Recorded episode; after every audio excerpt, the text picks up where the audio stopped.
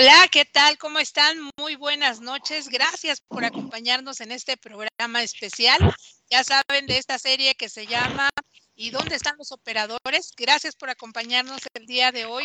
El equipo sobre ruedas, bueno, pues ya listo para iniciar esta transmisión. Y saludamos, por supuesto, a los amigos que noche a noche nos acompañan.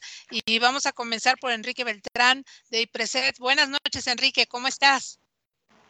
Muy buenas noches, Estrellita. Muy bien, muchas gracias. Muy contento para hacer este, este nuestro cuarto programa ya de la serie de ¿Dónde están los operadores? Y hoy, sin lugar a dudas, tenemos un invitado y un tema bien, bien interesante que vamos a compartir en un ratito. Así es, así es, se va a poner bueno, así es que acompáñenos a partir de este momento y también le damos la bienvenida a nuestro amigo Ociel Cruz Pacheco, el de T21. Gracias por estarnos acompañando, Ociel. Muchas gracias, muy buenas noches a todos ustedes y como bien lo decía Enrique, esta noche con un platillo este, de lujo, que es un invitado extraordinario, seguramente ya muchos estarán interesados en conocer su historia, así que pues manténganse en la señal para enterarse completo de, cuál es el tema de hoy. Claro que sí. Y por supuesto, Camilo Domínguez, buenas noches. ¿Cómo estás, Camilo? ¿Qué tal, Estrellita? Buenas noches, muy bien. Y de igual manera, buenas noches, Enrique y Osiel. Qué gusto estar platicando nuevamente con ustedes. Desde luego, un gran saludo a todos nuestros amigos de la carretera y también nuestros amigos que nos están escuchando y nos están observando a través de las plataformas. Gracias por estar con nosotros. No quiero hacer el preámbulo tan grande, Estrellita, ¿por qué? Porque tenemos un invitado que también ya es de casa, eh, platicamos muy seguido con él. Realmente yo quiero que, eh, pues para las personas que no lo conocen y también para los que lo conocen, lo presentes nuevamente y pues nos des una breve reseña del gran trabajo de nuestro amigo, así que el micrófono es para ti. Claro que sí. Bueno, el día de hoy tenemos de invitado a un personaje, se llama José Carrillo, mejor conocido en el mundo de las 5-7 como el tigre de las mismas garras. Él ha, sido operador desde 1995 y tiene su licencia, todo en orden, pero desde el 99 comienza a hacer viajes con cruce a todo México y Estados Unidos, eh, trasladando camiones de la marca KW y eh, algunos otros vehículos, ¿verdad? Del 2001 al 2006 comienza a trabajar para Transportes Jaguar División Estados Unidos y eh, de ahí sigue su carrera hasta llegar al 2008, en donde de plano decidió irse a vivir a Calgary, Alberta, en Canadá, en donde radica hoy en día y es operador de transporte pesado en aquella zona. Y nos da mucho gusto recibirte, Tigre. Este, bienvenido, buenas noches. Hola, ¿qué tal para todos? Buenas noches. Como decimos, la, en el código de la banda civil 7351 para todos un abrazo quebrantahuesos sin que llegues a la fractura, más que todo cariñoso para todos ustedes y el público que nos escucha. Muy bien, muchas gracias, Tigre. Eh, él está en este momento, ¿dónde te encuentras ubicado? Estoy en, eh, pertenece al área de Casper, pero específicamente es Casey, en Wyoming. Es la parte norte de Casper, eh, norte por el Interestatal 25. Eso es. Antes de, comenzar a, preguntarle dónde están los operadores desde el punto de vista de nuestro, de nuestro amigo Tigre, a mí me gustaría que él nos platicara brevemente cómo fue que, que decidió irse a, trabajar a Canadá. Pues mira, brevemente y rápido, se pusieron las cosas feas en México al grado que, ¿cómo decirlo? Malversaron, transgiversaron o le cambiaron el sentido algunas personas a lo que era eh, una referencia del buen chofer, del buen operador. Se empezaron a dar un tipo de credenciales para la referencia de las compañías en cuanto a la confianza con los operadores. Pero algunos elementos, algunas personas que no hicieron las cosas correctamente, por la mínima falla que tú tuvieras, vamos a decirlo, le caíste mal a alguien, de repente tuviste un roce porque llegaste tarde, alguien te gritó y tú pues contestaste tal vez de alguna manera, van a decir, oye, pues tuve una descompostura, no, pues, y, empieza la discusión, caes en el juego y te mandan un reporte. Y ya no eres bien visto ni para la empresa ni para nadie más. Entonces, ¿qué pasa? Empiezan a cerrarte puertas.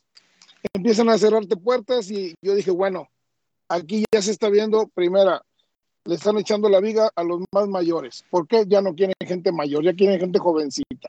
Y empiezas a, a, desarrollar ideas que si tú quieres son ideas equivocadas, pero lo ves al día en que los trabajos, los empleos, las compañías con mayor volumen de, de trabajo, pues ya no tan fácil te agarran, ya no tan fácil te seleccionan eh, vas, vas pasando a formar parte del, del, material, digamos, entre comillas, desechable, y dices, bueno, ya no le voy a batallar.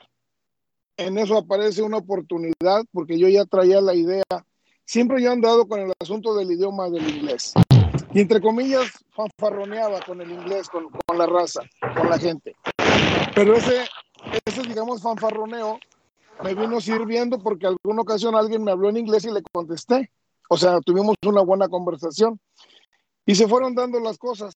Hay otras, muchas otras situaciones, pero la realidad fue las condiciones de trabajo y la inseguridad en el país.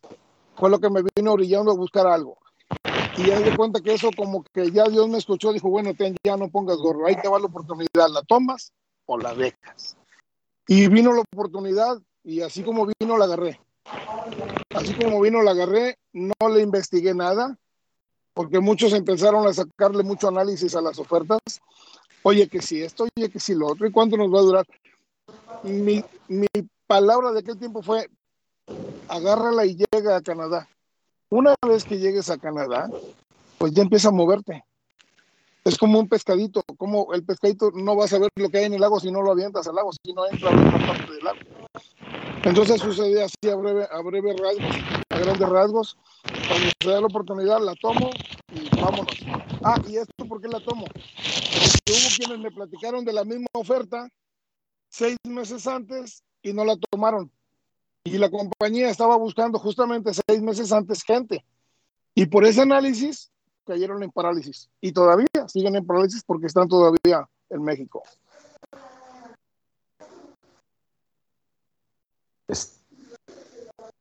Estás en mute, Adriana.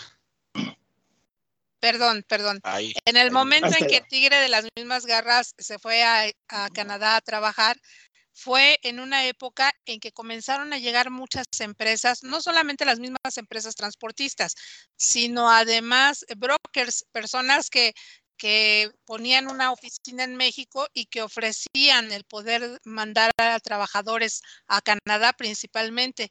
Y de ahí comenzaron a, a, exportar a muchos operadores a partir de ese momento. Hoy ya no lo veo tan, tan descarado, o al menos ya no me ha tocado eh, eh, ver esa oleada de operadores que se iban a, hacia aquella zona, pero realmente fue, fue una marabunta de personas que, que, lamentablemente decidieron irse a trabajar a otro país. Y, Canadá pues fue una muy buena opción para ellos. De hecho, hay fíjate, voy a mencionar eso, ya que lo dijiste, Estrellita. Eh, en esas mismas fechas, por esos mismos meses, antes y después, hubo una persona con el nombre de un santo, no lo vamos a quemar a la persona, pues qué culpa tiene, tal vez hizo su trabajo, pero se desvió. Eh, pero pedía dinero, te pedía entre 2.500, 5.000 y luego al final andaba rematándote el, punto, bueno, da, dame mil y te vas. Oye, yo ya sentía, entonces lo que quieres es que te dé la feria. Realmente no me estás dando la oportunidad. Y no se trataba tanto de eso, sino que había puntos que no te daban a confiar. El sexto sentido siempre te decía algo. Bueno, eh, cuando yo tomo la oportunidad de venir a Canadá con esta compañía, que, que dicho a la par cambió de nombre por situación de que otra compañía intentó malversar, lo hizo, uh, utilizó el nombre, pero mucha gente cayó y los defraudaron lastimosamente. Llegaron a invertir hasta 8 mil dólares canadienses y nomás se quedaron chiflando en la loma. Entonces, ¿qué pasa? Cuando estas personas empiezan a aparecer, a ofrecerte empleo, pues ya la gente menos creía.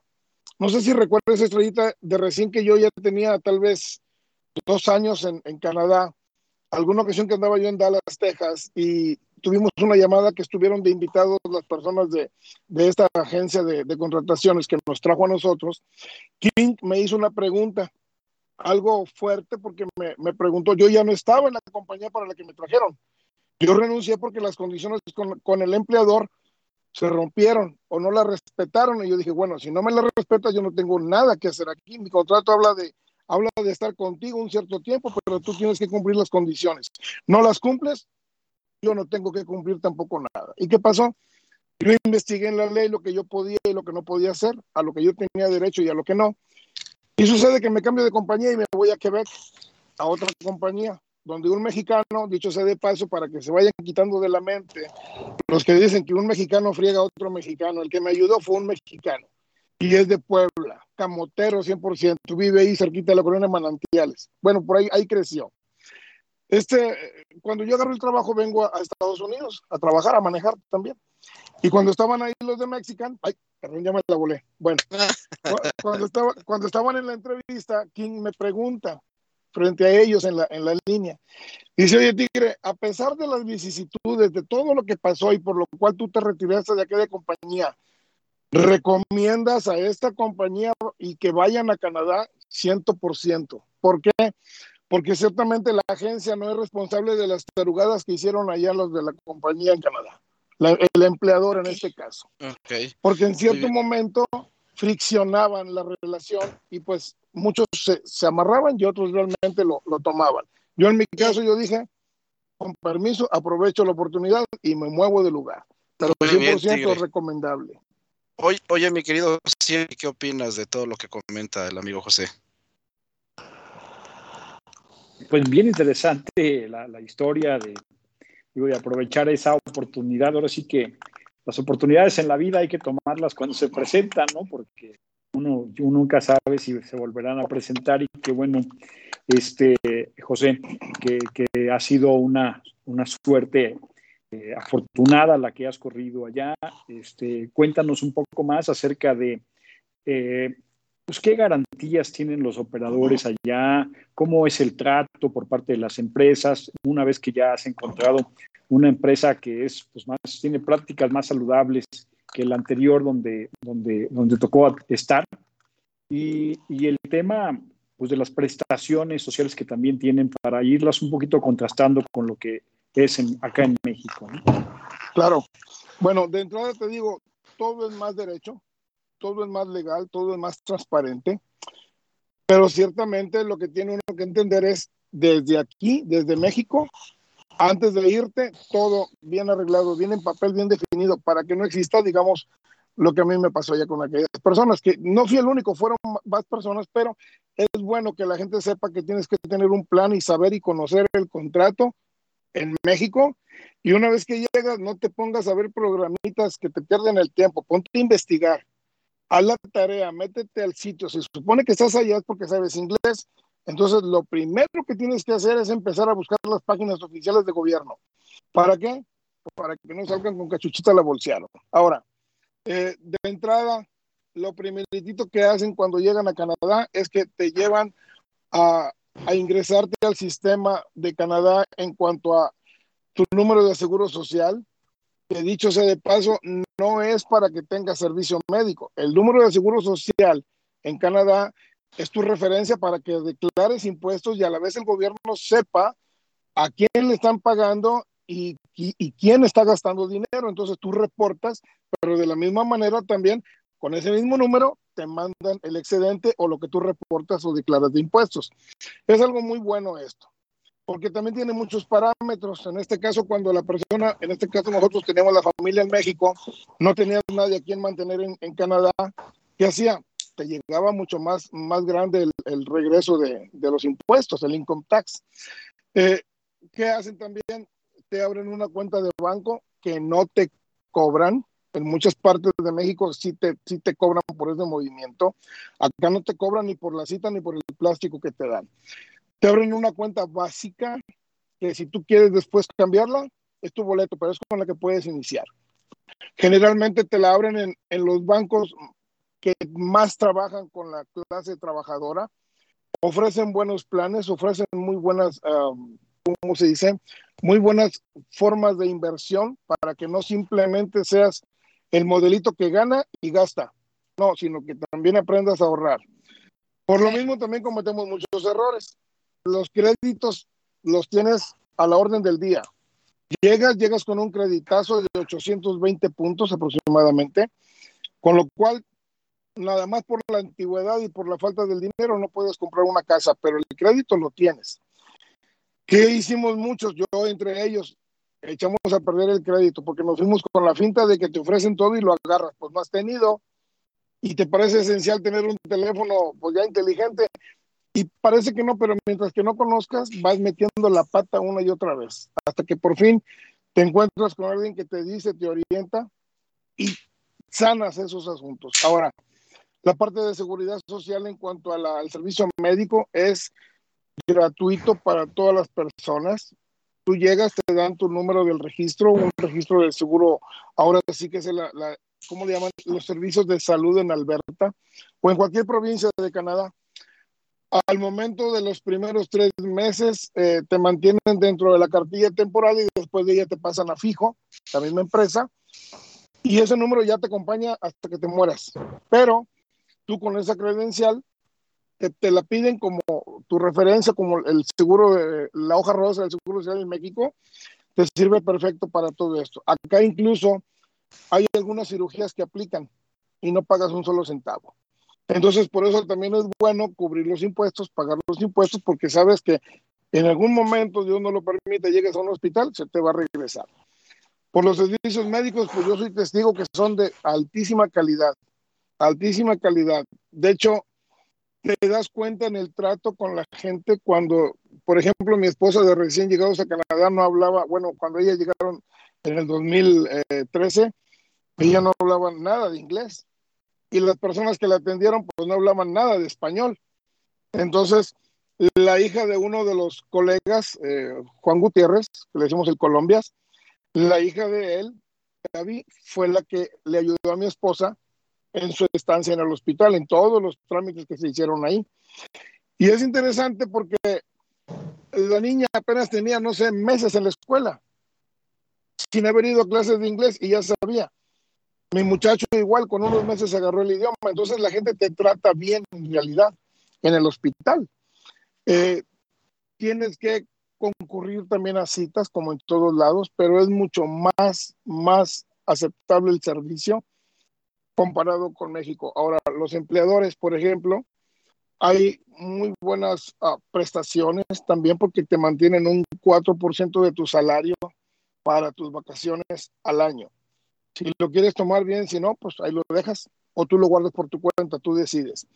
También te hacen un tipo de retención para el Canada Pension Plan, para cuando te hagas viejito la pensión. De cualquier manera es una cantidad pequeña, pero pues por pequeña que sea, nadie te la van a regalando. Es bueno eso. Eh, tienes otro tipo también de prestaciones en el sentido de eh, exámenes o, tratamientos completos para la visión o para la dentadura. ¿Es uno o es otro? No puedes agarrar los dos de un jalón, porque de por sí el, el, asunto de los dentistas es caro en Canadá, pero es muy eficiente, trabajan muy bien. De hecho, comparado con muchos dentistas que conozco en México, trabajan a la par en cuanto al servicio médico-médico. En cuanto a las prestaciones en, en, el punto del dinero, pues es exageradamente más alto el costo en Canadá contra México. Fíjate una cosa interesante. Eh, en el invierno pasado me dio un resbalón y caí de cuartazo de espaldas. Y ahí andaba que no podía moverme tan, tan fácilmente. Entonces, pues, pues llegué a un truck stop, busqué un, un servicio médico móvil, me dieron mis pastillitas y me dijeron, pues no te podemos hacer más. Vas a seguir con los dolores hasta que se te pasen. Así aguanté vara y llegué a Canadá, visité a, un quiropráctico, lo que conocemos en México como los masajistas o, o, los masajes o banderos. Oye, me dio una friega de como de media hora, me tronó todos los huesos, me dolió todo, pero creo que ahí fueron los últimos dolores. Salí muy bien. Y pues yo dije, el ramalazo va a estar sabroso. O sea, la, cuota, 70 dólares, lo que le pagué, por primera vez ya las subsecuentes veces son 100 dólares, pero te juro que vale la pena lo que se paga. En verdad vale la pena. Traducimos 100 dólares a pesos, te sale un dineral. pero si lo ves desde el punto de vista de lo que ganas en Canadá, es justo, está bien el precio. Y, y José, José, ¿cómo ves tú, ya entrando un poquito en materia, tú sabes que en Sí. esta ocasión estamos hablando de por qué no hay operadores en México, pero tampoco hay en Estados Unidos y tampoco hay en Canadá. Creo que todos tenemos la misma necesidad. ¿A qué le atribuyes tú que esté pasando esto? ¿Por qué el, el- el negocio de, de subirse a un camión y ponerse atrás del volante a recorrer el país está dejando de ser atractivo? ¿Tú cuáles consideras que son las causas de este problema que compartimos estas tres naciones y seguramente muchas más en el mundo, ¿no? Sí, bueno, ahí va. En, en México, la primera causa le sacamos al trato y a las condiciones de trabajo de las compañías. Te voy a decir, hace unos días hablaba con un compañero operador que anda de malas con la compañía en la que está porque en vez de que le, marquen, a ver, llegaste a tiempo, entregaste bien, todo en orden, todo el equipo perfecto, no, ¿qué rendimiento me estás dando? Y solamente por eso hasta hay castigos. En el salario, hay castigos hasta en los viajes. Y me pregunta a mí, oye, ¿tú cómo andas corriendo? Libre. Si le quiero pisar hasta que se hinche la máquina, yo sabré, es mi boleto. Pero yo tengo que estar a tiempo y en buen estado.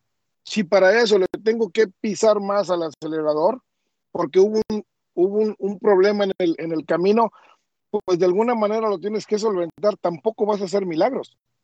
Entonces, ese trato, ese, ese estar presionando al chofer por el rendimiento del combustible, tiene que cambiar, pero también tenemos que cambiar nosotros como operadores porque hay una mala costumbre de tomar lo que no es de uno. Y eso es lo que viene a culminar a que las empresas también hagan eso. Ah, bueno, tú agarras lo que no es tuyo, bueno, yo te voy a poner condición para que lo que no es tuyo te rinda. Y ya no lo agarras. Entonces tú sabrás cómo le haces. En tanto no cambiemos la actitud, nosotros choferes, y a la par el, el empleador no confíe en nosotros, eso va a seguir igual. Entonces, el chofer que hace bien las cosas, pues se siente agredido. Yo lo viví, te voy a decir por qué. Y, luego paso al paso a Estados Unidos y luego Canadá, porque anduve un tiempo trabajando para Transportes del Valle. ¿Y qué pasó? Había un problema con, con el goteo, con la fuga de, del combustible, por las razones que ya sabemos. Cierto día llego yo y, está ahí el, el, gerente y me dice, ven para acá.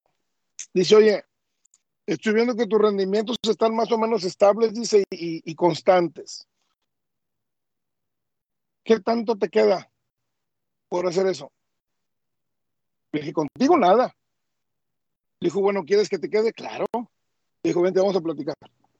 ¿Y qué pasó? Hicimos cuentas, no por el rendimiento, hicimos cuentas por lo que yo agarraba para mí, que no me lo estaban pagando como debería de ser, por el costo real del combustible, pero en cambio me hizo las cuentas también por el costo que a ellos les salía de parte de la, de, la proveedora de combustibles, porque hay un subsidio, hay un descuento. Y ya me dijo, mira, si tú me, me continúas en ese rendimiento, lo que te están dando, dijo, es nada, yo te lo triplico. Dije, ¿de veras? Dijo, ¿de veras? Dijo, a la mano, palabra, órale. Y empecé a trabajar, ¿qué pasó? Yo cada vez que llegaba a hacer mis cuentas, al final del mes, yo salía con mi chequezote de más de 5 mil, 7 mil pesos. Era mucho más de lo que yo pudiera hacer por mi cuenta en carretera. Y aparte, limpio y libre de un delito federal, porque es un delito federal también. Entonces, ¿qué pasaba con todo esto? Los demás veían la acción, dicen, no, estás echando a perder el negocio. No, papacito, es que tú no vas a mantener a mi familia. ¿Y qué pasaba? Los buenos empezamos a, ver que las compañías no bajaban, no cambiaban la actitud con los choferes y tú por hacer las cosas bien también llevabas la carga de esos castigos.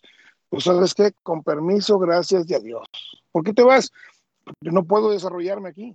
Yo quiero hacer las cosas bien y está comprobado que se puede, pero como están todos los demás en contra, no se puede. Entonces, de, no me quiero echar yo la paletita de ser yo el único, pero si sacas entre 100 de población de choferes en una compañía, de 100, tal vez 10 hagan las cosas bien, completamente bien.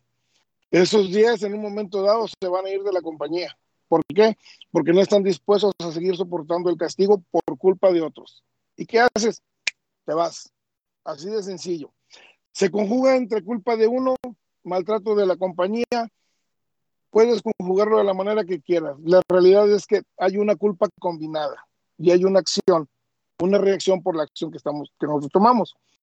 En Estados Unidos, en Estados Unidos el problema es que se ha caído mucho en un vicio de que eh, los que mejor te pagan, te pagan como a 45, 50 centavos la milla, más o menos, por ahí así. Pero también hay una exigencia. Cuando la cultura de, de la compañía americana viene con cultura mexicana, te empiezan a poner esas reglas. Ciertamente te voy a decir, cuando tú sabes lo que tienes que hacer, no te tienen que poner ninguna regla. No te tienen que andar poniendo el, el relojito para que llegues a tiempo y hagas. Tú sabes lo que tienes que hacer y todo funciona perfectamente. Eso funcionaba muy bien en Jaguar, en Estados Unidos. Pero también tenemos compañeros en otras compañías que tratando de hacer las cosas bien, les iban marcando diferente y les iban dando los incentivos en base a lo que produjeran de rendimiento, a las llegadas a tiempo. Había compañías también algo largas que si tú tenías un problema de llanta en la carretera, pues te lo cobraban, siendo que tú no eras el dueño ni del camión. Entonces, eso parece que no, pero la gente va dejando de estar y buscando mejores condiciones en otras compañías que sí les paguen por el trabajo y que la compañía verdaderamente absorba, porque tienen la capacidad y los convenios para poder mantener los camiones en buen funcionamiento en la carretera. Y tú si llegas a tener una descompostura, no te quedes parado en medio de la nada, como se dice, porque sencillamente no hay quien te lo supla. Claro. Compañías grandes, compañías grandes te pueden mandar hotel, te pueden mandar lo que sea. Y te tratan, entre comillas, como se dice, como rey. Obvio, ¿qué te piden a ti? Haz las cosas bien. Es todo. Canadá, ¿qué es lo que viene pasando en Canadá?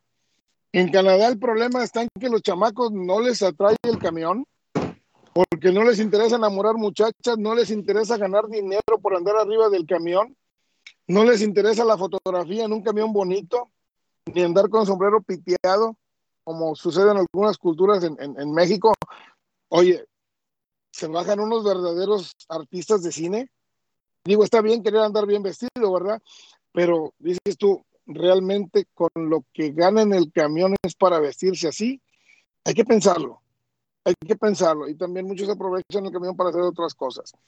En Canadá, repito, con lo que estaba, la gran mayoría de los jovencitos no se quieren subir a un camión. De hecho, muchos lo aprenden, pero no, no lo quieren ejercer como tal, como profesión. A menos que les apasione, como nos platicaba anoche Estrellita de una operadora que maneja um, doble, doble remolque, otra chica que fue con su carrera de médico forense y el día que se subió a un camión como que se enamoró, así le dio el chispazo y le gustó. O sea, te tiene que atraer bastante para que quieras andar en la carretera te voy a decir, cuando yo empecé, yo empecé por esas mismas cosas, porque me gustaba ver los camiones, me gustaba andar de, de, para todos lados. Y papá casi, casi me escondía la visita de mi compadre, el capullo, Juan Manuel Silva, porque él venía por mí, compadre, vente, vamos a los rollos. Me llevaba a chalanear por ahí de los ochentas a taquetear los rollos. Yo no sabía cómo se taqueteaba un rollo. Ahí me enteré que tiene que tener sus dos dedos, el rollo, entre la plana y el rollo no puede, el rollo no puede tocar la plana. Tiene que descansar en los, en los tacones. ¿Por qué? Porque si no se rueda. Así de sencillo. Si alguna vez ves, ves un camión por ahí que no lleve cadenas, es porque va bien taqueteado. Obvio, no va a ir toda la carretera, pero posiblemente vaya entre las colonias o en alguna distancia corta y es porque va bien sentado el rollo. Bueno, mi papá me, hey, no, está ocupado y, no me dejaba ir, no me dejaba salir. Y yo, pues, con la obediencia hacia papá, a la autoridad del papá, no, compadre, no puedo. Ah, bueno. Pero cuando había modo, me pelaba con él. ¿Y qué pasaba? Échale reversa, échale para allá, échale para acá. Te iba gustando y, y me gustaba más ver desde arriba hacia abajo a los coches. ¿Por qué? De alguna manera tienes una visión más amplia desde arriba del camión. El, convivir con otras personas, escuchar las historias, eh, ver también, aprendías mecánica, aprendías incluso maniobras de frenado que difícilmente las harías en tu carro, porque te van a, te van a echar a perder la parte trasera de tu carro si quieres frenar a otro. Pero ahí recibí un buen consejo de parte de mi compadre, que nunca pensé aplicarlo y, lo tuve que hacer el día que me eché la maroma y tapan la sal. El día que vayas sin frenos, compadre, acuesta el camión, pero acuéstalo para el lado del ayudante. Búsquele. Tú verás cómo. Yo no te puedo decir cómo porque no, no hay forma de enseñarte a acostar el camión, pero el día que tenga que hacerlo, hazlo. Bueno, acá en Canadá, aunque hay escuelas de manejo, la escuela de manejo te sale alrededor de, ¿qué serán? Como 7 mil, 8 mil dólares más o menos, por primera vez para agarrar la licencia de camionero. Pero te enseñan a conducir el camión si nunca has manejado un vehículo. Fíjate, desde cero, desde cero. Te enseñan a amarrar, te enseñan a checar tus llantas, las inspecciones de, cada parte del camión, los puntos de inspección. Te, te muestran incluso la ley, todo, todo, sales completito. Te enseñan frenos, frenos de aire, los diferentes sistemas. Incluso eh, en las escuelas también te, te, enseñan lo que muchos dicen que nadie nos tiene que enseñar a manejar, pero es bueno saber que hay una técnica para trepar montañas y más cuando está el hielo, la nieve, para encadenar también. Entonces, te digo, en Canadá más que todo es que los chavos están viendo las nuevas formas de hacer comercio, de trabajar en redes desde casa, Oye, ya no tanto en el camión.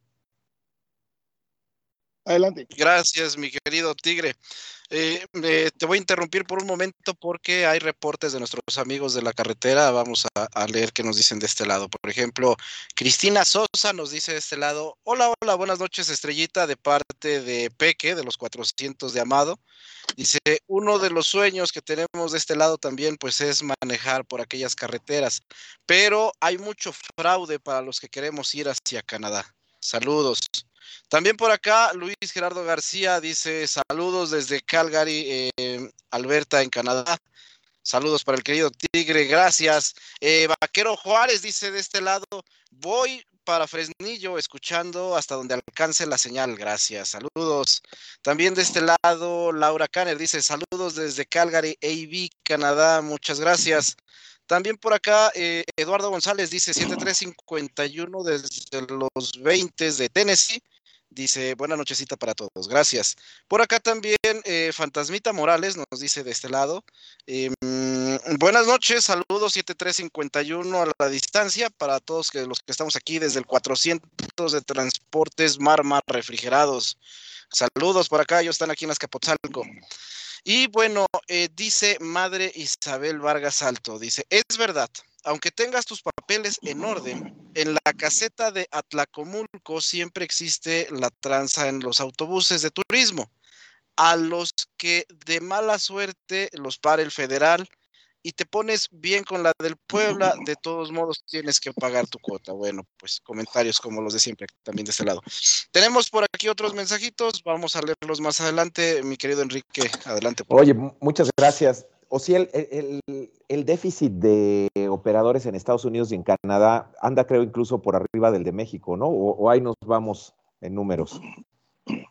Bueno, pues este, recientemente hice una investigación, me metí a los algunas publicaciones en Estados Unidos a propósito del tema precisamente de la escasez de, de operadores. Y bueno, lo que refería a una de las publicaciones, el nivel de estrés que existe en los Estados Unidos entre las empresas de transporte, porque también ha crecido mucho el e-commerce, ¿sí? Y ante el crecimiento de este e-commerce, pues también se requieren operadores para las entregas de última milla en unidades quizás un poco más compactas, más pequeñas, ¿no? Eh, pero pues esto ha incrementado mucho la demanda de operadores y desafortunadamente no se están generando suficientemente. Entonces ahí se hablaba de alrededor de 239 mil operadores en déficit que hacen falta, ¿sí?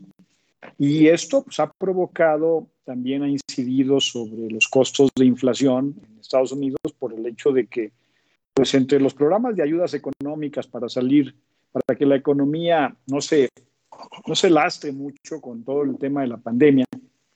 Y luego el plan de infraestructuras anunciado por el presidente Joe Biden, pues ha generado una gran demanda de servicios de transporte nada más adentro de Estados Unidos.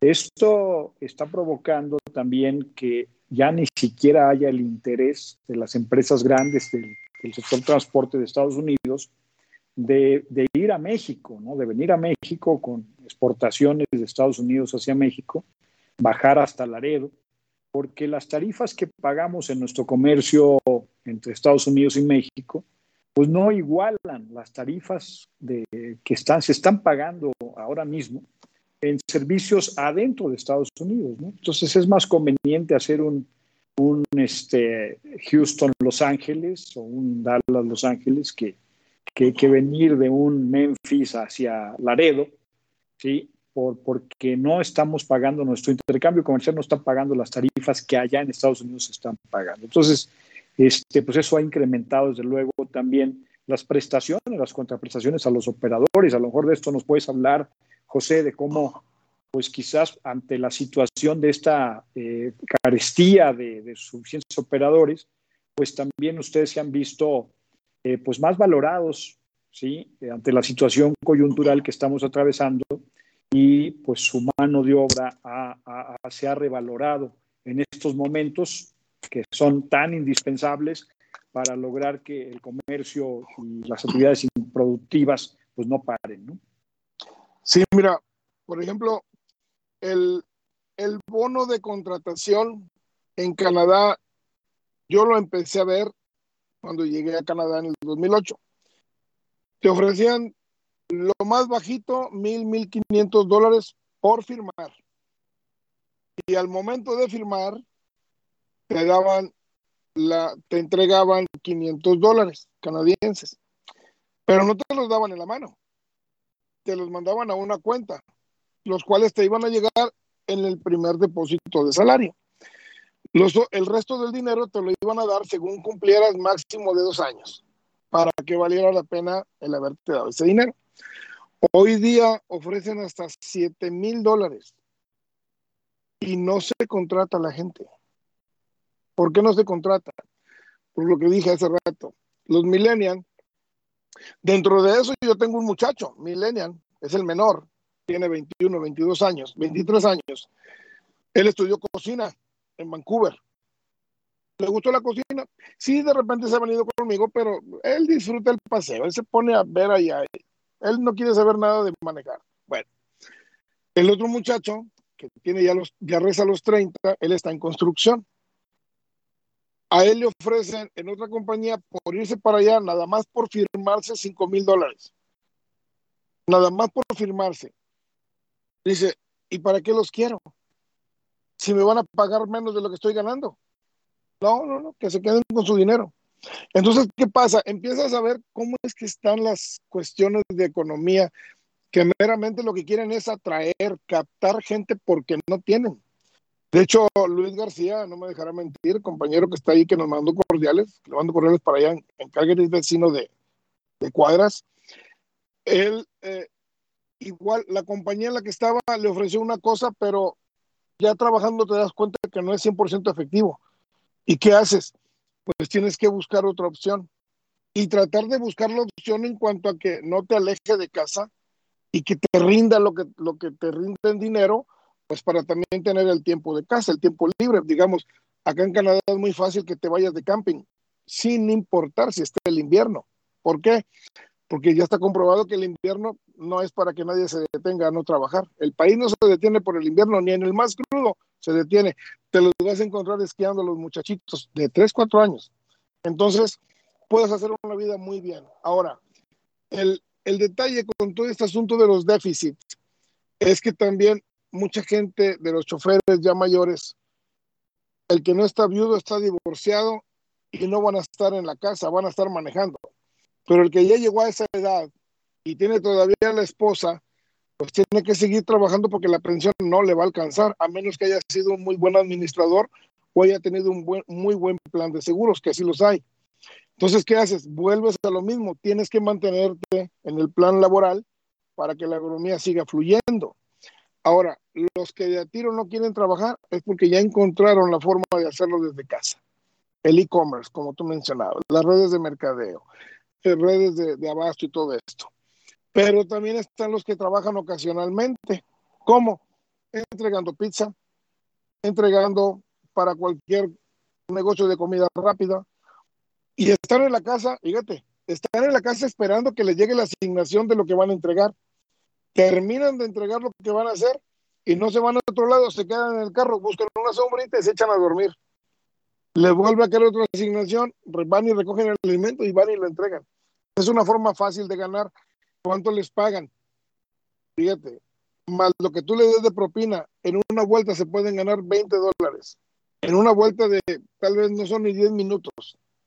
Y no gastaste ni un octavo de combustible. Y el carro puede ser un carro viejito.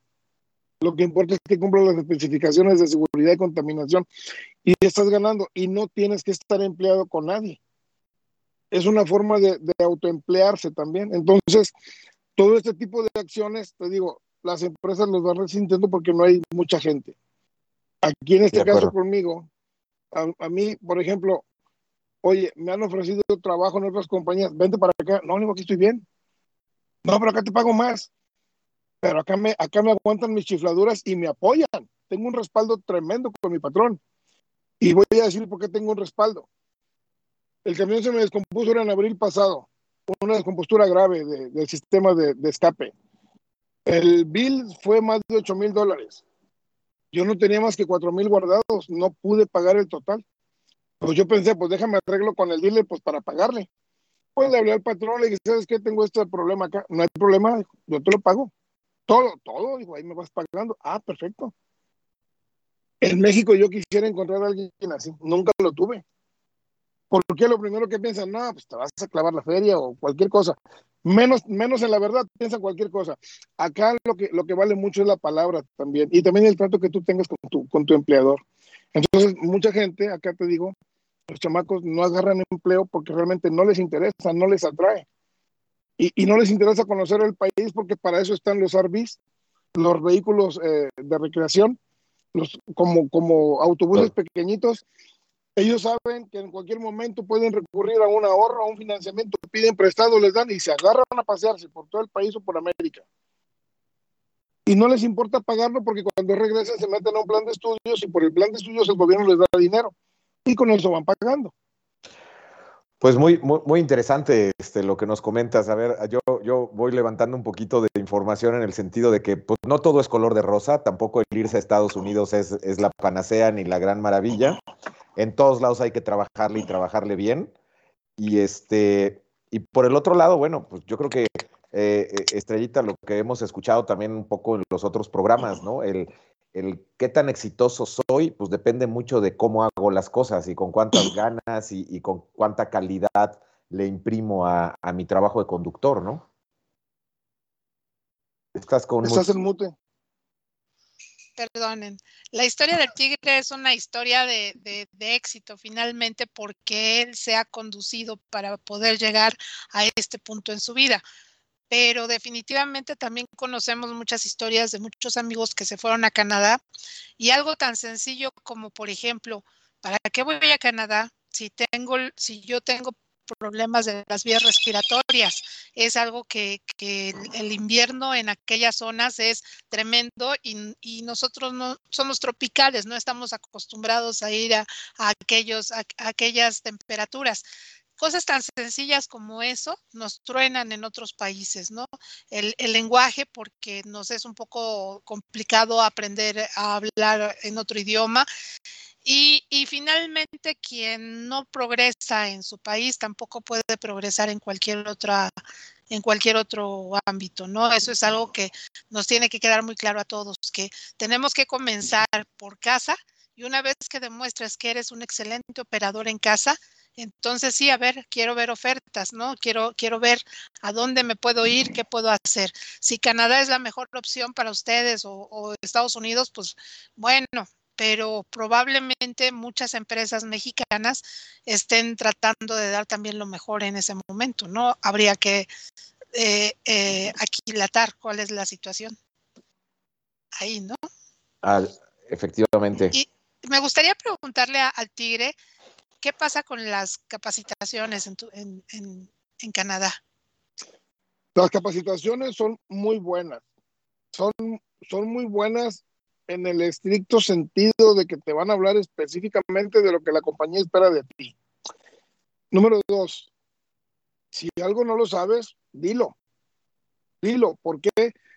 Porque es más desastroso no decir que no sabes algo y vas y te estampas, te derrapas en la carretera y luego hasta muertos hay. Eh, está el ejemplo, un par de compañeros, no los vamos a mencionar para no herir el nombre, pero sí habían conducido en la carretera, en, el hielo, en la nieve y todo, en la ruta Vancouver. Pero lo más honroso, así vayas de doble compañero. Y si te dio sueño, párate. Párate. ¿No?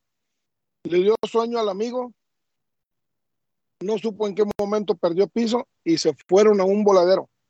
De buenas, que los pinos entre, al principio estaban tiernos, pero ya más abajo estaban más macizos, más firmes, detuvieron el camión. Y hubo pinos, ramas que entraron por, el parabrisas y pues bueno, Dios, Dios les guardó el momento y no, no pasó a más, más que el, el puro susto, el, el, mayugón si tú quieres. Pero es, es lo honroso. Tengo sueño, me voy a parar. Y te van a decir, oye, pero van dos pues ya tienes que llegar. Pues tengo sueño y mi compañero viene dormido, no lo voy a levantar.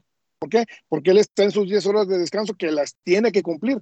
O las 7 o las 8 horas, lo, que tengas, que, según el estándar, porque cuando manejas en, cuando manejan 8 fueres puedes establecer tu tiempo de descanso, 5, 7, 8, las 10 completas, como sea.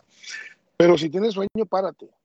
Entonces, nadie te puede, si tú estás cansado, nadie, nadie, ni el mismo presidente te puede obligar a que te muevas. Entonces en las capacitaciones te marcan eso, te lo enfatizan. Una cosa son las reglas de la compañía y otra cosa es que si tú no puedes dar el más, no te muevas.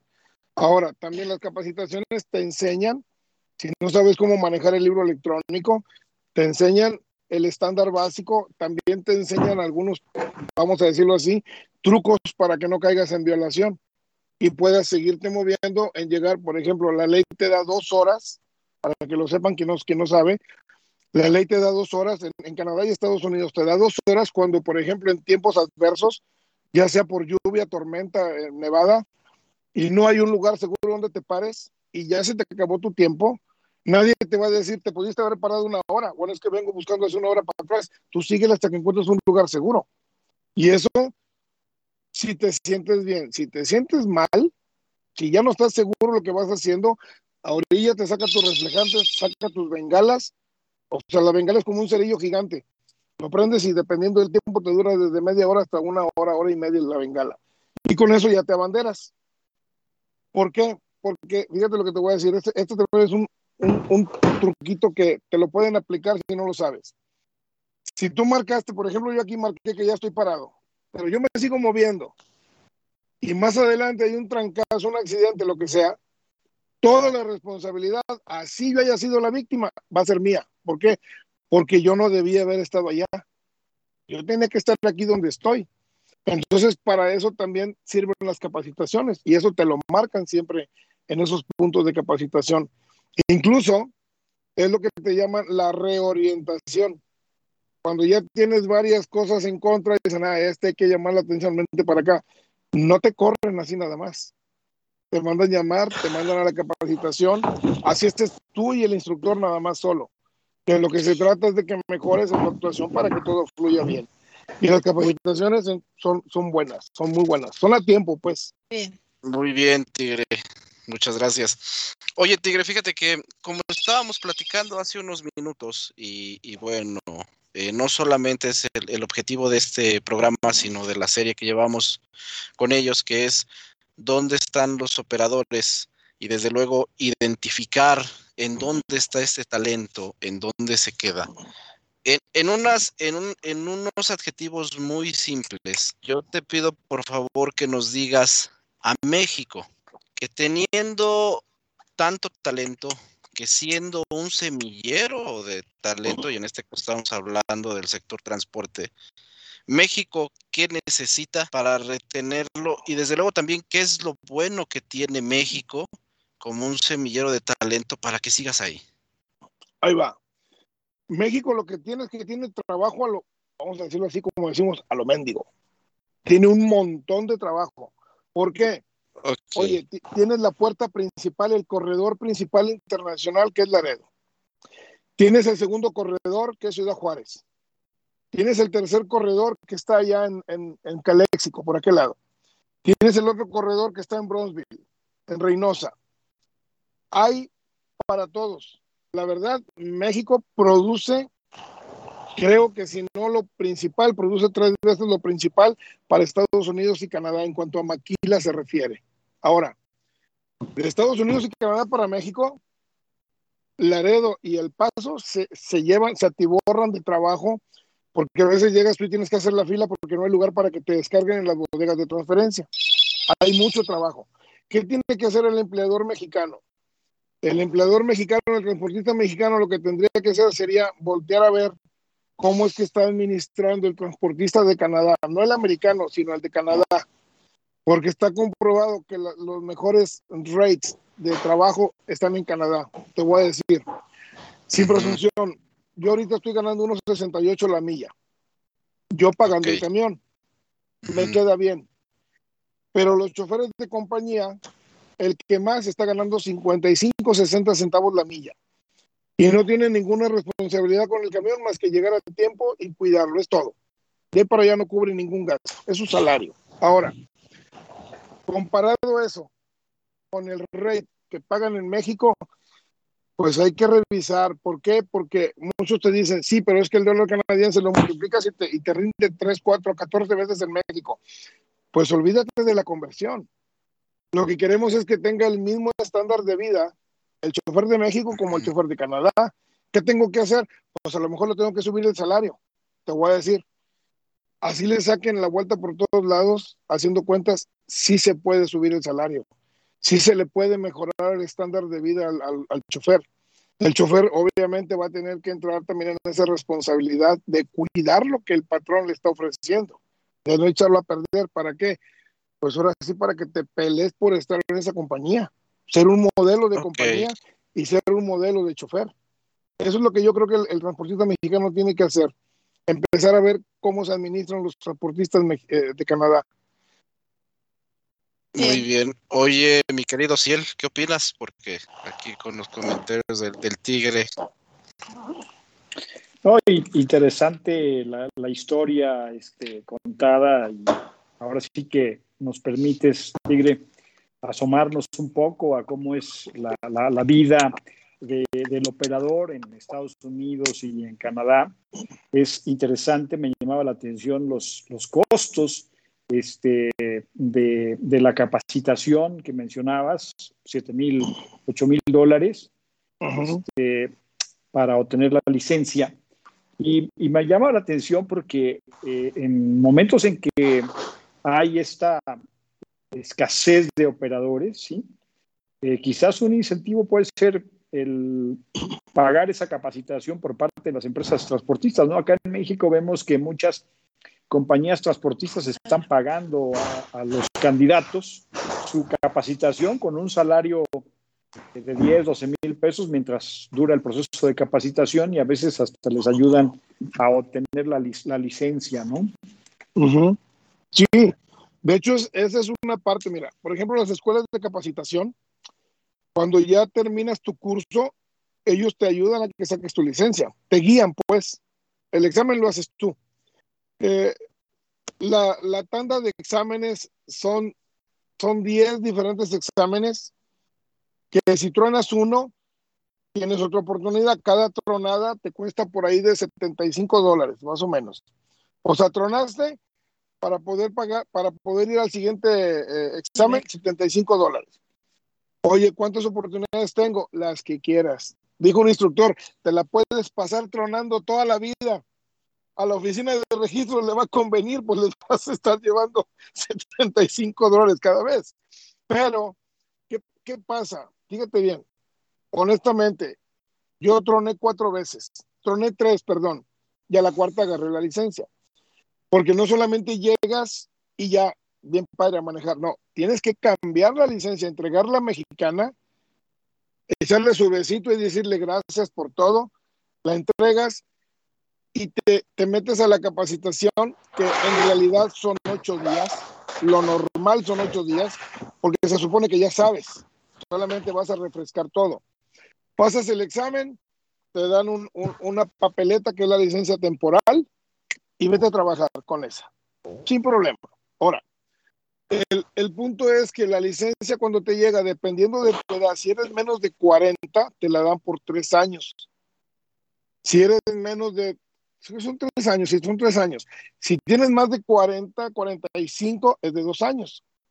Si tienes más de 55, es cada año, por el efecto de la, de la antigüedad y el riesgo que puede representar. Yo todavía sigo con el beneficio de la de dos años, porque ya tengo más de 10 años con, con, la licencia, ¿ok? Tengo 57 en la actualidad. Entonces, esas escuelas te pagan, te pagan, te guían, te llevan, te asesoran para que pases la licencia a la primera, cuando lo haces. Te repito, te tardas 75 dólares cada vez, pero también hay compañías que te ofrecen el trabajo, que están ofreciendo el trabajo, firmas con ellos. Oye, pues no tengo la licencia, ok, te mando a la capacitación, te pago la capacitación, pero ya no hay, ya no hay bono. Okay, ahí voy a pagarte. Pero oye, está muy bien porque tienes algo más que no tenías. Eso es lo que yo menciono también con las personas cuando empiezan a hablar acerca de que me cuesta y que pago. Pero ¿qué estás obteniendo, papá? Ese es el punto. Estás obteniendo un beneficio y ese beneficio tenemos que valorarlo porque hay quienes ni siquiera tienen la opción de tener una licencia. Ahora, la licencia en Canadá para choferes tiene ocho puntos, un punto de luz aquí, tiene ocho puntos la licencia de validez, la, la, la de camionero. Contra la de automovilista tiene 15 puntos. O sea que te la puedes pasar haciendo violaciones como automovilista, no hay problema. Pero con tu licencia de camionero tienes tanto los ocho puntos en el camión y los mismos ocho puntos en el carro. Te pasaste un alto, dos puntos. Oye, te agarraron arriba de la velocidad, dos puntos. ¿De cuántos te quedan? Cuatro. De repente, un speed en Estados Unidos no te quita puntos directamente, pero te la marcan. Y allá, cuando te pare el oficial en Canadá y vea que te pararon en Estados Unidos, él va a valorar al criterio, según le diga la maquinita, si te tumba los puntos o no. Si te tumba esos dos puntos, te quedan dos nada más. ¿Qué crees que va a pasar? Te, van a mandar llamar de tu compañía, porque no importa si, lo, si les dijiste algo o no. Te van a mandar llamar, oye, tienes estos puntos, vete a la escuelita. ¿Qué tienes que hacer en la escuelita? Ocho horas de clase para que recuperes esos puntos pero recuperas tres, no seis, recuperas tres. Y te tienes que esperar dos años para que o desaparezcan los puntos con el tiempo que ya lleva transcurrido o vuelvas a pagar otras ocho horas para volver a recuperar otros tres puntos. Entonces, tienes que cuidarla. Tienes que cuidarla. Y, y te digo, la, las compañías, sí hay compañías que te apoyan. Hay bastantes pero ciertamente se necesita mucho de la voluntad de las personas para que esto funcione. Ok. No sé si, no sé si Camilo tienes, tienes más reportes o ahí está. Sí, claro que sí, hay, hay más reportes de este lado. Vamos a, a, compartirlos con nuestros amigos. Dice eh, mi querido José García, dice de este lado, en México los transportistas utilizan como justificación el rendimiento para perjudicar la nómina del operador. Bueno, este, este es un comentario que después tendremos que evaluar, como lo dice bien el tigre. También por acá nos dice de este lado Noah García, Saludos, Johnny Ratón, reportándose desde el 85. Saludos a tus invitados, Estrellita. Gracias. Por acá, de este lado también, eh, nos dice de este lado, Madre Isabel Vargas. Estrellita, los profesionales de sobre ruedas del transporte. Uh, les mando un saludo muy grande eh, de parte de Isabel Vargas desde Morelia, Michoacán, México. Saludos a todos en cabina. Saludos a Uciel Cruz, a Enrique Beltrán y a Camilo Domínguez. Bueno, pues muchas gracias por el saludo. De paso, también nos dice nuestra querida amiga de este lado, dice, yo he soñado con manejar carros grandes, autobuses, para cumplir con Lola la trailera, como me llamaron en los años 92, en Cirándaro, Guerrero, donde aprendí a manejar. Muy bien. Oye, ¿qué, qué antecedente hay de nuestra amiga por ahí, Estrellita? No la, no la ubico, realmente no la ubico, pero pues si ya maneja portable, mejor que me diga quién es. Es que como en el Facebook están con su nombre real, de repente se me cruzan los leones ahí, ¿verdad? Exacto. Muy pues, bien. Pues muy interesante. Andrés Pérez dice, saludos, don José. Perdón, Enrique, adelante. Adelante, adelante, no sé, este, creí que ya habías terminado, Camilo, no te preocupes, síguele, por favor. Ay, gracias. Eh, muy bien, bueno, pues también Miguel Ángel Hernández Quiñones dice, algo es cierto, pero pues también hay algunas cosas por compartir. Mi querido Casanova, desde luego también vamos a platicar en, un espacio contigo, haremos agenda también para que te sientes a dialogar con nosotros. Adelante, Enrique. Pues muy interesante, ya, ya veo que el reloj avanza y, este, y seguramente ya vamos a tener que ir haciendo el cierre. Yo creo que la experiencia que nos comparte José ha sido muy, muy enriquecedora.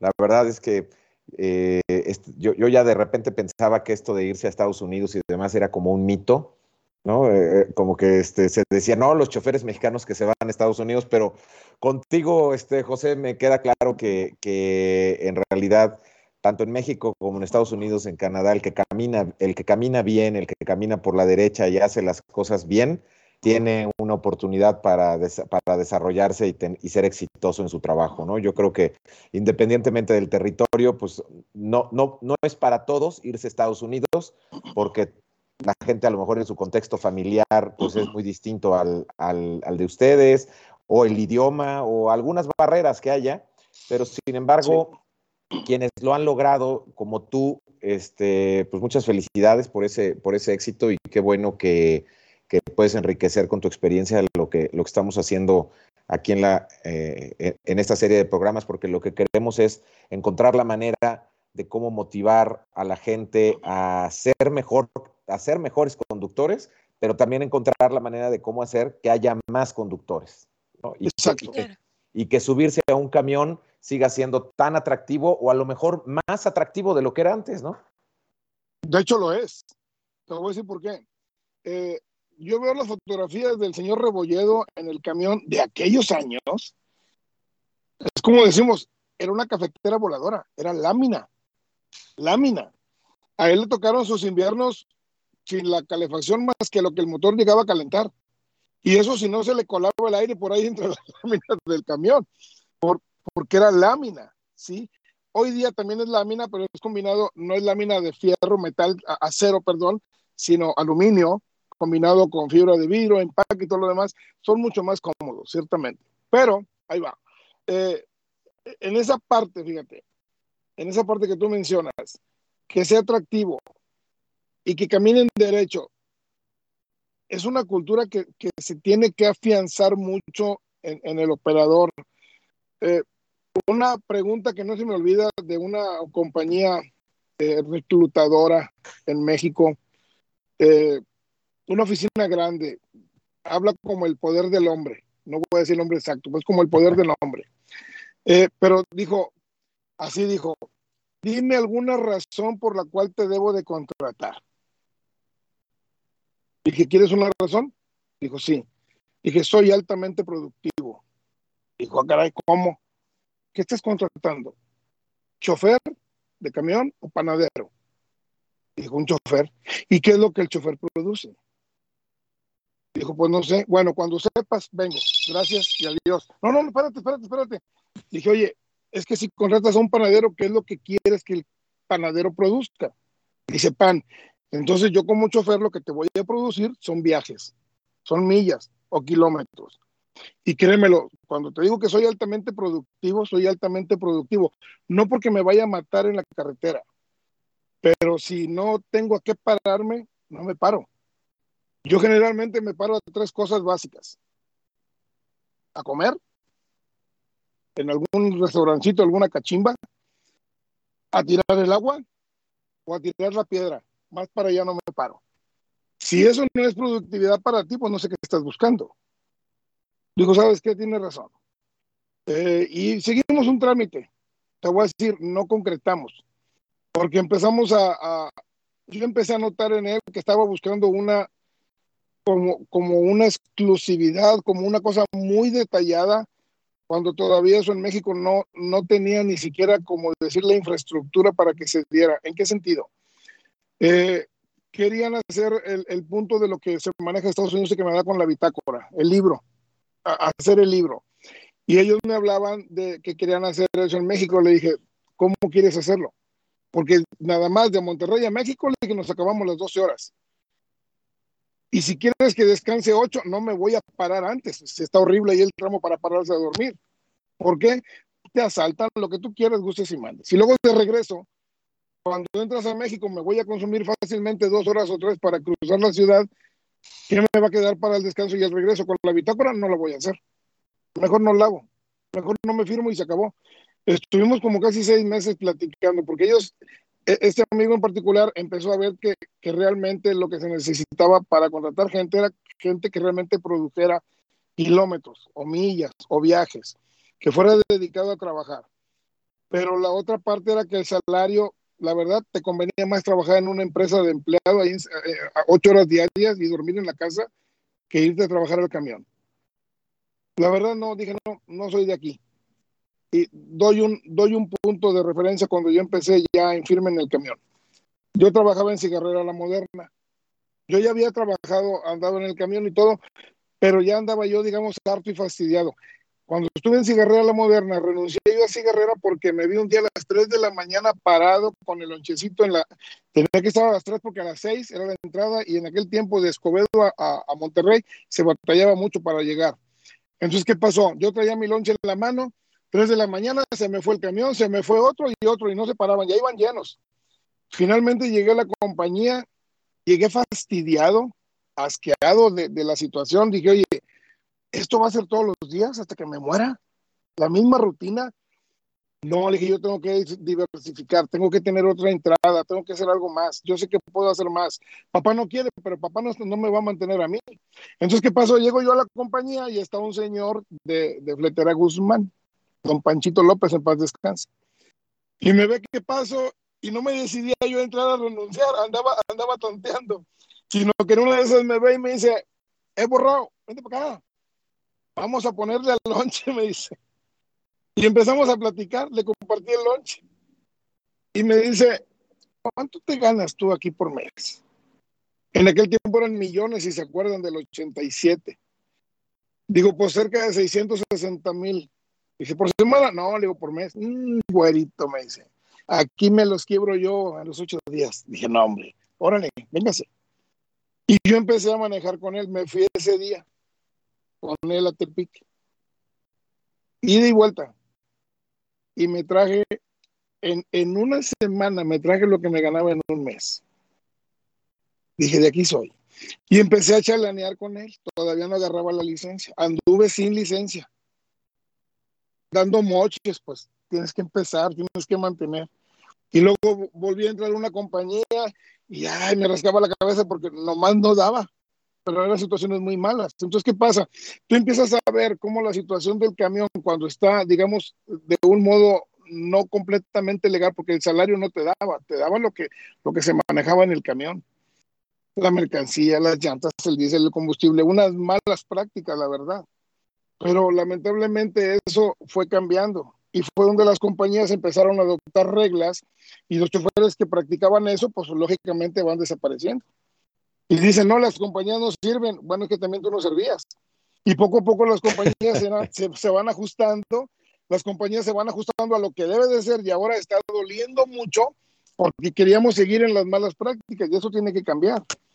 Entonces, en ese estándar, yo creo que no okay. estamos muy lejos si las compañías realmente ponen un poquito más de su parte y los choferes aceptan hacer las cosas un poco mejor. Hay que sacrificar algo y sí se puede. Ojo, por eso termino.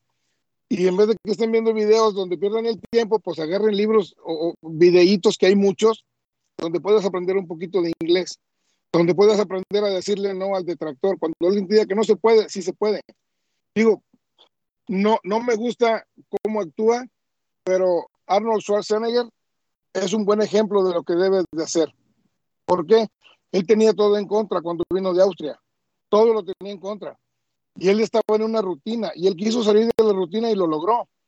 Cuando, le, cuando él dijo que se iba a postular para presidente, los demás le decían, no, no, no, no, para gobernador, perdón, dice, no, no, vete para diputado. No, yo quiero ser gobernador.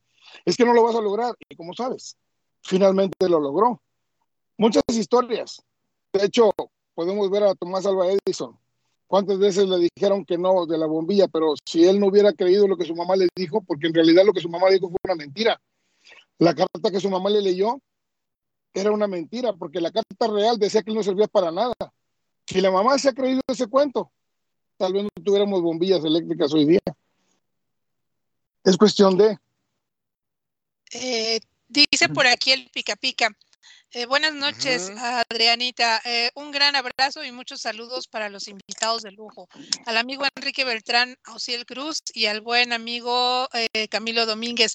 Y en especial para José Carrillo. Es muy cierto la historia del amigo Tigre y sobre todo su relato de lo vivido aquí en México.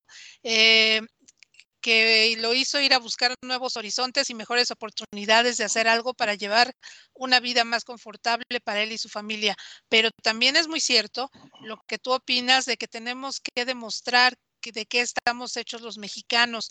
También eh, es cierto que aquí en México no saben conservar los patrones a los operadores calificados. A todos los cortan con la misma tijera. Son como muy pocas, son muy pocas las empresas que consideran la buena mano de obra pero hoy en día por la oferta y la demanda los fletes están muy mal pagados y quienes pagan los platos rotos son los operadores, ya que por la competencia desleal de los monopolios del autotransporte federal, jamás un hombre camión podrá competir con esos grandes monopolios. Y es cuando se castigan mucho los sueldos de los operadores. En Estados Unidos de Norteamérica y Canadá hay un poco más de oportunidades de trabajo mejor remunerados y por otra parte los acosos de los tres niveles de autoridades y más la inseguridad que se vive en México los ha hecho correr y un sinfín de retenes militares que nos roban muchas horas hombre y eso nadie lo considera. Un gran saludo al grupo de afiliados de Amotá, Guanajuato y al grupo de los clásicos de clásicos que tendremos este próximo día 12 de septiembre, un evento de reencuentro de muchos operadores clásicos. Buenas noches y también para todo el auditorio. Buenas noches. Gracias, Pica Pica, y saludos a Doña Chaca, que también ahí está al pendiente del programa. Ok. Muy no bien. sé si hay algo más que preguntar con el Tigre. El tiempo técnicamente se nos, se nos ha terminado. Quiero puntualizar una cosa, perdón, así rapidito. Eh, dije yo diversificar hacia los choferes, hacia la raza. Pónganse en la mente lo siguiente. No es imposible que tú puedas ser un, un verdadero escritor, un autor, un bestseller. Si tienes la capacidad de leer, si tienes la capacidad de imaginar, de escribir, de grabar lo que vas viviendo, lo que vas pensando con buenas y correctas palabras, puedes llegar a ser un muy buen autor, un muy buen escritor. Y quién sabe si ese libro que tú llegues a escribir, como hoy día la Biblia se lee después de dos mil años, un libro tuyo puede cambiar la vida de alguien más. Tienes que diversificar, no morirte en el camión. Si te vas a seguir en el camión, también te puedes capacitar. Tienes que buscar otras opciones, como también están los, los puntos de nutrición. ¿Para qué? Pues para que no caigas en los malos vicios de utilizar psicotrópicos en la carretera para poder rendirle al patrón. Ríndele, sorpréndelo, okay. pero con nutracéuticos, no con psicotrópicos. Ok. Sí, o sea, pues, la verdad es que muy bien interesante tu historia este, que estás escribiendo, porque eres un escritor, Tigre, un escritor de tu propia trayectoria y de tu vida. Y la verdad es que siento que ha sido muy inspirador esta charla con, contigo, seguro para muchos también que nos están escuchando, eh, que puede ser un ejemplo de vida, una ruta a seguir para muchos otros. Y sobre todo ese, ese espíritu luchador de no rendirte a pesar de las adversidades y de hacer de una una mala noticia que quizás te afectó acá en México, eh, tu mejor noticia en ese momento porque te llevó a abrirte eh, este, otros, otros mundos, ¿sí? Y a explorar oportunidades en mercados quizás más, más competidos que eran retadores desde el idioma, las costumbres, la, la cocina, este, la comida, que es muy diferente este, allá donde estás ahora, este, comparada con, con, la cocina mexicana, por ejemplo. ¿no? La verdad es un gran reconocimiento y muchísimas gracias por eh, conversar con nosotros en este programa, que fue muy interesante. Gracias. A ti, gracias, por, gracias. La, por la oportunidad. Gracias, Osiel. Enrique. Pues, yo, pues igual, muchas gracias, eh, José. Interesantísima la conversación hoy contigo. Gracias por abrirnos las puertas de tu camión, por haberte parado allá en, en, en Wyoming a tomar esta conversación con nosotros. Seguramente tu camino continúa ya para completar tu, tu ruta y eh, el que hayas tomado tu, este, este, tiempo para compartirlo con nosotros creo que es, es, muy importante y muy enriquecedor. Seguramente mucha gente que nos está viendo y escuchando va a, a, a confirmar esto que les estoy diciendo. Y creo que el tema del transporte da oportunidades para muchos, pero también para muchas, porque Luego, hay, aquí quiero poner e invitar a aprovechar el espacio. La próxima semana, de 10 de la mañana a 2 de la tarde, a través de IPRESET, tenemos un evento que se llama Mujeres al Volante. Un evento de inclusión en donde vamos a estar hablando de la importancia que al día de hoy han eh, empezado a representar ya todo el grupo de mujeres conductoras, operadoras que se han integrado eh, en México. Seguramente allá en Estados Unidos y Canadá también allá hay muchas mujeres pero este tema de la inclusión en el sector transporte es, forma parte de la agenda pendiente del transporte. Hay que empezar a hacer muchas cosas y hay que empezar a trabajar para que las empresas sean más incluyentes y vean como una estrategia de negocio en beneficio de ellas y en beneficio de, toda la población, de las mujeres particularmente, el presentar al transporte como un área de oportunidad muy grande en donde pueden encontrar un desarrollo tanto personal, económico, familiar, social, y, puede ser compatible con una, con una vida. Entonces, aquí les, les, les, pongo la invitación para que la próxima semana nos acompañen de 10 de la mañana a 2 de la tarde. Seguramente Estrellita va a compartir en las redes sociales de Sobre Ruedas el link para registrarse. Es un evento gratuito y va a estar verdaderamente muy interesante. Tenemos también invitados de lujo y muchos temas que platicar a lo largo de cuatro horas y presentar un libro Déjenme aprovecho nada más ya unos segunditos para decirles que vamos a presentar el libro de, la de las reinas de las 57 de Miguel Pérez, un libro muy especial, un libro hecho como un homenaje a todas estas mujeres. hecho como un homenaje para todas las mujeres operadoras de México, en donde retrata 10 historias, 10 historias que han remontado desde la adversidad a convertirse en mujeres exitosas en el mundo del transporte. Así que los esperamos la próxima semana en este evento. Muy bien. por el background no se ve bien del libro, pero bueno, me lo, me lo compartes en WhatsApp la imagen y, y, después vamos para adquirirlo también. Tigre, muchísimas gracias por haber estado esta noche con nosotros, el Tigre de las mismas garras. No, hombre, gracias. Quiero dar una frase que no es mía, quién sabe quién la dijo, pero el punto es este, para todos en general y empiecen ya. Que tus motivos sean más grandes que tus miedos. Porque si es inverso, no te vas a mover. Pase bien. Gracias, muchas gracias, Tigre. Y pues Camilo, nos despedimos, ¿no? Claro que sí, nos despedimos. De hecho, qué bueno que hiciste el anuncio, Enrique, de, de Mujeres al Volante. Eh, los invitamos, por favor. Y desde luego saben que tenemos una cita el siguiente jueves con más temas sobre dónde están los operadores. Muchas gracias por escucharnos. Gracias, Estrellita. Gracias, Tigre, por estar con nosotros. Enrique Ociel, como siempre, gusto sentarse a platicar con ustedes también. Y bueno, pues vámonos, Estrellita. Ya es hora. Así es, nosotros nos escuchamos mañana, eh, viernes, en punto de las 10 de la noche con el tráiler peludo, no se lo pierdan. Y la siguiente semana quedamos jueves a las 10 de la mañana con las mujeres operadoras. Así es que nos vamos y los dejamos eh, esta noche. Es colaboración del camionero también con la que nos despedimos aquí. No lo sé. Ah, no. No, ok. Nos vamos sencillos. Entonces, muchísimas gracias. Buenas noches.